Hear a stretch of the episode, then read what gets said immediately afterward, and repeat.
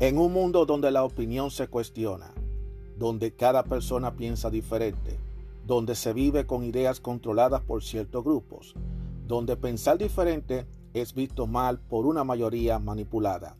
Aún existe unos cuantos de nosotros que tenemos claras nuestras ideas y que a pesar de las adversidades seguimos firmes como verdaderos guerreros y tenemos una visión abierta, una opinión a nuestra manera, una opinión abierta. Mi nombre es Juan Arturo Cárdenas y este es el podcast de Opinión Abierta. Saludos, ¿cómo están todos ustedes? Mi nombre es Juan Arturo Cárdenas. Este es Opinión Abierta. Vamos a hablar un poco de salud. ¿Sientes dolor, hormigueos o adormecimiento en tus pies? Pues vamos a compartir este artículo de la doctora Juliana Paternina, la podiatra de los hispanos.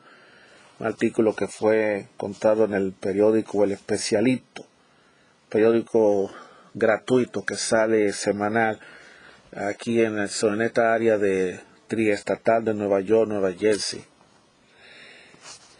Entonces ella habla que da unos datos interesantísimos de a qué se debe ese dolor que uno siente en los pies. Vamos a leer, a compartir con ustedes esta información. ¿Sabía usted que el exceso de azúcar en la sangre se adhiere a los nervios y causa una interrupción en la sensación? Eso es verdad, para que usted los vea. ¿Cuándo fue la última vez que visitó a un doctor del pie? Bueno, ahí ella está dando su promoción de su servicio.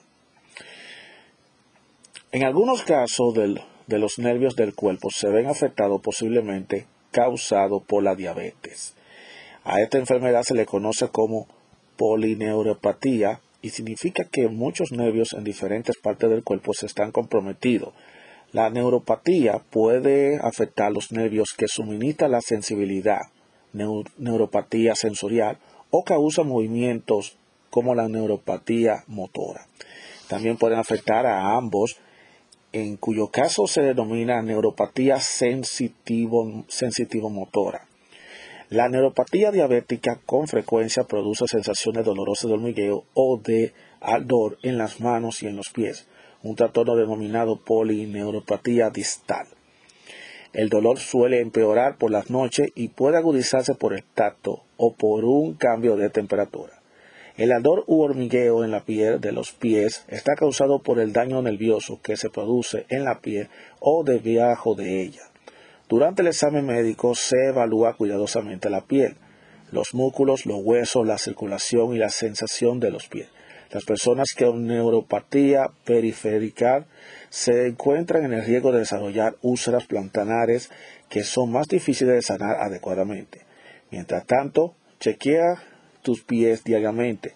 Manténlo humectado aplicando crema humectante en la planta de los pies y no entre los dedos.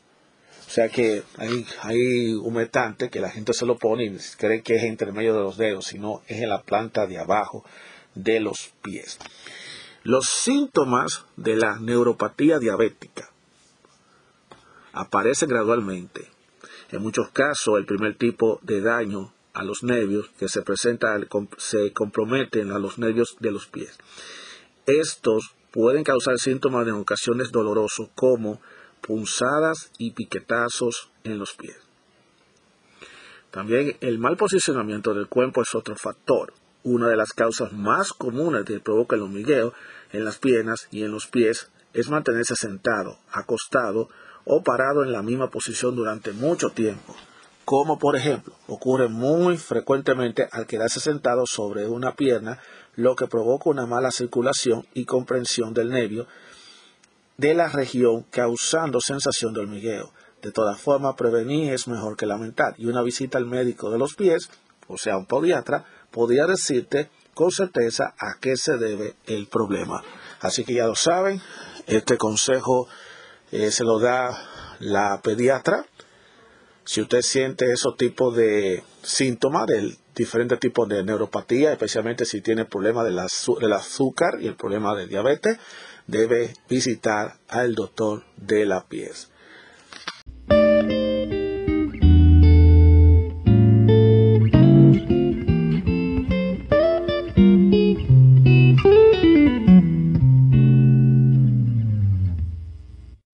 Bueno, otro tema también de salud que podemos hablar aquí es el problema de las encías que sangran.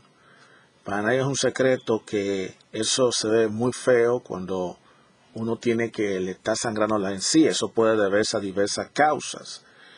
Mucha gente se han preguntado pidiendo ayuda para ver si existe algún consejo, algún remedio casero, pero siempre es bueno visitar al odontólogo, al dentista.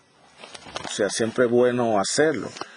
También dice que ellos le, es que hacerse la limpieza, eh, la limpieza bien y hay que visitar al dentista por lo menos dos veces al año, al menos de que el dentista le encuentre alguna condición que tenga que visitarlo más de dos veces. Sin embargo, hay gente que dice, ¿qué pasa si la persona usa el hilo dental cada noche, se cepilla sus dientes al levantarse y se cepilla de nuevo en la noche y usa el enjuague bucal con regularidad. Sin embargo, nada le ha funcionado y le preocupa mucho esa situación. O sea que aún manteniendo, cepillándote, manteniendo higiene, o sea, no es una cuestión de que la persona se está descuidando, de que no se está atendiendo sus dientes, sino que como quiera le está pasando eso. Entonces vamos a dar algunos consejos caseros, que esto lo encontré eh, en el periódico, este periódico del especialito, eh, Silvia Carlock, de Cali Casa Editorial, puso este artículo donde dice que algunos remedios para las encías que sangran, o sea que el sangrado de las encías.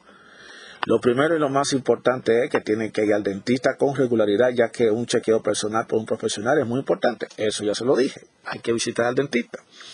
Respecto a la cosa de que, que se puede hacer en casa, lo primero sería revisar si la razón de que, las, de que las encías sangra es porque se cepilla los dientes demasiado energéticamente, si usa cepillo de celda dura o si el hilo dental lo presiona tanto que lesiona las encías porque también eso puede ser otro factor. Una vez descartadas todas esas posibilidades, pasamos a darle una lista de cosas que pueden hacer. Puede ir aplicando una hasta ver cuál funciona mejor. Aquí hay tres consejos, tres remedios que se pueden usar para controlar ese sangrado, de acuerdo a este artículo. El número uno es usar vinagre de sidra de manzana. Aquí dice que se disuelva una cucharada de de, ese vinagre en medio vaso de agua y haga gárgaras por 10 minutos con esta solución para desinfectar y limpiar tus dientes. Después que proceda a lavarlo como regularmente lo hace, o sea, después de, del cepillado, el enjagüe, hacer esas gárgaras. Número 2. Hacer gárgara con un aceite. Ponga en su boca una o dos cucharadas de aceite de coco o de olivo. Pase el aceite por entre los dientes por 5 a 10 minutos. El aceite saca la bacteria y el sarro entre los dientes y ayuda a sanar la encías. Una vez pasado el tiempo, escupa el aceite. No lo trague porque tiene la bacteria que desprendió de su boca. Lave la boca en forma regular cuando termina con este procedimiento. Y el tercer, el tercer remedio y consejo de masaje a su encías con una gota de aceite de salvia o de menta para ayudarla a desinflamarse. A veces hay una inflamación en la boca debido a una quemadura o que a veces uno masticando se muerde la lengua y a veces queda en eso y se inflama y entonces a veces eso puede provocar ese tipo de, de sangrado. De todas formas, eh, es bueno siempre seguir esos consejos. Aquí hay otra sugerencia también que dice, beba leche tres veces por día, beba leche o yogur tres veces por día, medio vaso es suficiente, o sea que no tiene que ser un vaso lleno, para agregar calcio y magnesio a su dieta. Si es alérgico a los lácteos, compre un suplemento en la farmacia que contenga una parte de magnesio por dos partes de calcio. Por ejemplo, si tiene 300 miligramos de magnesio, debe tener 600 miligramos de calcio para una mejor absorción. Consuma vitamina C. Vigile su consumo de vitamina C, ya que la deficiencia de esta vitamina puede producir encías sangrantes con mucha frecuencia. Entonces, estas son parte de las ideas que se, que se dicen para controlar lo que es la encías que sangra. entonces, respondiéndole a la pregunta, a lo que todo el mundo se hace, ¿por qué sangran las encías? La causa principal del sangrado de las encías es la acumulación de placas en la línea de la encía. Esto lleva a una afección llamada gingivitis o encías inflamadas. Esta placa que no se retira se endurecerá y se convertirá en sarro. Antes de poner en práctica este o cualquier otro remedio casero, consulte con su médico, en este caso al dentista o el odontólogo. Así que ya lo sabe, hay que cepillarse los dientes eh, y si ese sarro y esa cosa no se, no se logra eliminar, eh, a veces es más requerible que yo le hagan una limpieza. los dentistas le hacen una limpieza más profunda.